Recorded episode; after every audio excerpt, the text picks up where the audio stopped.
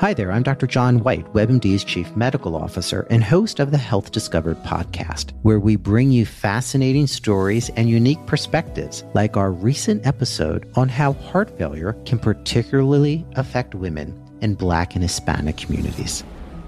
We've documented it time and time again. She was young, she was Black, she was a woman. No one expected her to look like the face of heart failure. When you don't look like what someone expects, that's going to lead to delays in diagnosis. We all have to take this constellation of symptoms, treat it the same each and every time, whether it's a young person, a black person, a woman. If someone presents to me with my heart racing and feeling winded, I need to get an echocardiogram 100% of the time, regardless.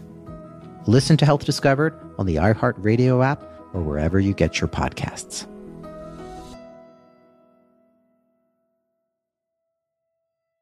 Bene, eccoci ad un nuovo video. Io sono Valerio Rosso, sono uno psichiatra e uno psicoterapeuta e da qualche anno sto provando a divulgare le tematiche della psichiatria e delle neuroscienze sul web, sia tramite questo canale YouTube ma anche tramite il mio blog www.valeriorosso.com. Oggi volevo parlarmi di una cosa che mi sta particolarmente a cuore, ovvero di come sia importante in psichiatria di mantenere un atteggiamento molto umile e molto prudente quando si ha davanti un'altra persona. Non è facile conoscere una persona nel suo intimo e di conseguenza provare a dare una mano a questa persona, aiutarla, diagnosticando in maniera precisa e curandolo in maniera appropriata quando si presenta un problema. Questo perché? Perché ci vuole tempo. Per conoscere le persone è necessario il tempo. Io ho sempre guardato con un po' di sospetto i miei colleghi che si ritrovano a prescrivere velocemente terapie magari dopo un'unica visita, dopo aver visto una persona magari pochi minuti, o hanno dei poteri paranormali che io non ho, oppure c'è qualcosa che non quadra. In effetti spesso si commettono anche degli errori somministrando farmaci a persone che magari non ne hanno bisogno oppure sbagliando l'intervento terapeutico. Ma è molto semplice semplice perché questo avviene, perché conoscere una persona, come ho detto all'inizio, richiede tempo e non si può passare oltre a questa variabile. Quindi io credo che un buon approccio sia quello di vedere qualche volta un paziente e non introdurre subito l'elemento farmacologico, anche perché spesso non è il farmaco la terapia. Io passo molto tempo a parlare con i miei pazienti rispetto a cosa sia utile per la loro salute e a che cosa non sia utile. Molto più spesso penso che siano utili interventi di tipo psicoterapico oppure psicoeducativi, oppure sia importante provare a far cambiare lo stile di vita alle persone. Ovviamente Ovviamente non è sempre così,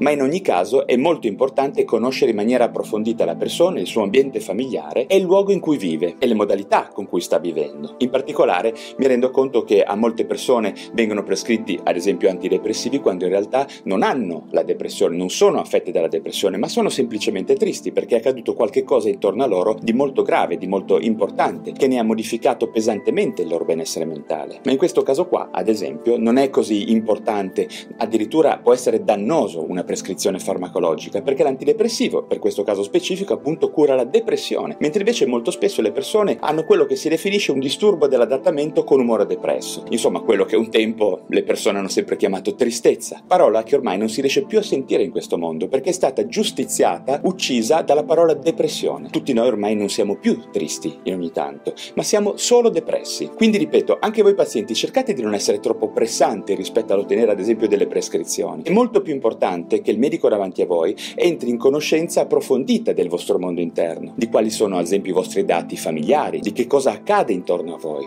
e che cosa succede nel profondo di voi, per poter in qualche maniera fare una diagnosi e poi una terapia. Sì, perché la psichiatria non è diversa dalle altre discipline mediche, nonostante quanto si senta dire in giro. Anche in psichiatria è fondamentale fare prima una diagnosi e solo dopo fare una terapia, impostare una terapia. Altrimenti si rischia di prendere delle grosse cantonate, come accade con il disturbo bipolare molto spesso. Il disturbo bipolare raramente si manifesta in maniera netta e precisa, più spesso arrivano da noi persone che sono depresse e se uno non conosce in maniera approfondita la storia di un dato paziente si rischia di prescrivere cortocircuitariamente degli antidepressivi e magari peggiorare l'andamento di questo disturbo. Ovviamente non è così facile essere precisi, avere tutte le variabili sotto mano, ma a maggior ragione per questo che vi sto dicendo che è importante conoscere la persona in maniera approfondita e quindi prendersi tempo, sia come medico che come paziente paziente. Ci tenevo a dire questo perché credo possa avere un grosso impatto su come noi medici lavoriamo e su come voi pazienti vi approcciate nei confronti del nostro lavoro. Bene, grazie davvero di avermi ascoltato, ci tenevo a dirvi queste cose, se vi interessano la psichiatria e le neuroscienze iscrivetevi a questo canale YouTube e se vi è piaciuto il video datemi un like. Ricordate che l'audio di questo video è anche presente sul podcast Lo Psiconauta, il mio podcast che trovate su iTunes e su Spotify. Grazie ancora dell'attenzione e alla prossima.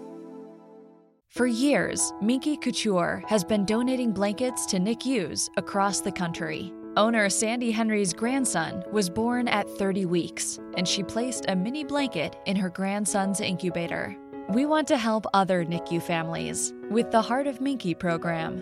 For every adult sized blanket purchased, Minky Couture will donate a mini sized blanket to NICUs across the nation. Thanks to you, we can fulfill our dream to blanket the world.